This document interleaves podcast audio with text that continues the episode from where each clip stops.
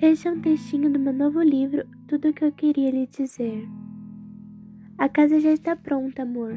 Já mudei os móveis de lugar, pintei as paredes da tua cor favorita, já coloquei a chaleira para esquentar, te passo um café. Com ou sem açúcar, adoçante talvez? Queria também saber começar esta mensagem, que quase tenho a certeza de que irei desistir de lhe dizer o que tenho guardado em minha garganta. É um choro que engulo todos os dias enquanto que, sem perceber, sirvo duas xícaras para o café, mesmo sabendo que tu não está aqui, e eu ainda espero a tua figura bonita aparecer no batente da porta, com um sorriso de sono, esfregando os olhos e o cabelo, um perfeito ninho. Queria lhe dizer que te amava aqui, ali e acolá. Te amava quando caminhava todo devagarinho até mim e me abraçava por trás, beijando meus ombros. Te amava quando tu dizia coisas bonitas demais às 7h39 da manhã. Te amava enquanto eu ria pelas cosquinhas que tu causava em mim, além também de despertar borboletas por todo o meu corpo. São tantas que não cabem no estômago.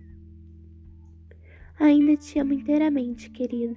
Ainda te vejo pelos cômodos de casa, ainda sinto teu cheiro em meu travesseiro. Eu ainda não tive coragem de encarar tuas caixas prontas para ir embora eu tive de segurar forte a imensa vontade de chorar. Meu coração bate na mesma frequência que o teu? O teu pede para ir ou para ficar? Tento secar as lágrimas, mas é em vão, me inundo outra vez. Talvez fôssemos destinados a isso, destinados ao fim, como um filme que passa na minha televisão e quase me desespero pela lembrança, pois tu costumava adorar ler os créditos finais. Era lindo imaginar passar os anos de minha vida ao teu lado, mas tu de repente desviou o caminho, e eu juro que tentei te encontrar, mas errei a rota, dei meia volta, volta e meia, saí do lugar. Então de repente parei, nenhum caminho me levaria até ti. Por outro lado, deixei sinais de que eu estive pelo caminho caso tu resolvesse voltar para casa. Tu volta? Desculpa se não fui capaz de lhe fazer ficar. E hoje sinto que o melhor fosse deixar-te ir, porque eu te amo, e se for para te deixar ser feliz, eu entenderei perfeitamente. Por outro lado, ainda dói grande parte de mim ter te perdido de vista.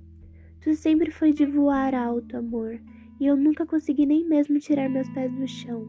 E talvez o maior ato de amor para mim foi te ver levantando voo foi esperar que encontrasse um lar que lhe fosse mais confortável de morar, ao contrário de mim, onde uma bagunça me preenchia por cada canto. Ainda te amo um tanto e um tanto mais, mas isto não o impediu de partir. Indaguei se eu poderia lhe acompanhar, mas tu já estava longe demais, distante, irreconhecível. Minha visão embaçou como nunca antes. Te chamei por horas, todavia, tu continuou indo sem se despedir. Tu me deixou com o coração partido, um aperto no peito, mil pensamentos que te traziam de volta para mim. Mil pensamentos que me levavam a lembrar das vezes em que a gente bebia vinho no chão da sala, e logo depois minha cabeça estava deitada em suas pernas, suas mãos acariciando meus pequenos fios de cabelo. Tu tinha aquele olhar brilhante, e antes eu não sabia se eram daquela forma porque tu me amava ou porque pretendia ir embora. A casa por aqui continua uma bagunça. Não olho para as fotos que guardei de nós. Não mais. A verdade é que eu continuo uma bagunça e vazia ao mesmo tempo. E não há motivo que me faça rir de verdade, sem ser tu acariciando minhas mãos enquanto andávamos pela madrugada, rindo de nós mesmos. Eu queria que durasse eternamente. Nós dois. Mas a prova mais bonita de amor que eu aprendi, depois que eu não o tinha mais, é que devemos deixar o outro que amamos partir.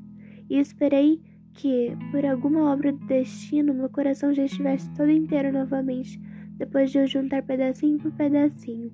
A verdade é que demorou mais do que imaginava. Hoje eu anseio em ver teu rosto pelo menos uma vez antes que tudo acabe de vez. Mas saiba que eu ainda continuo admirando até hoje o teu voo, amor.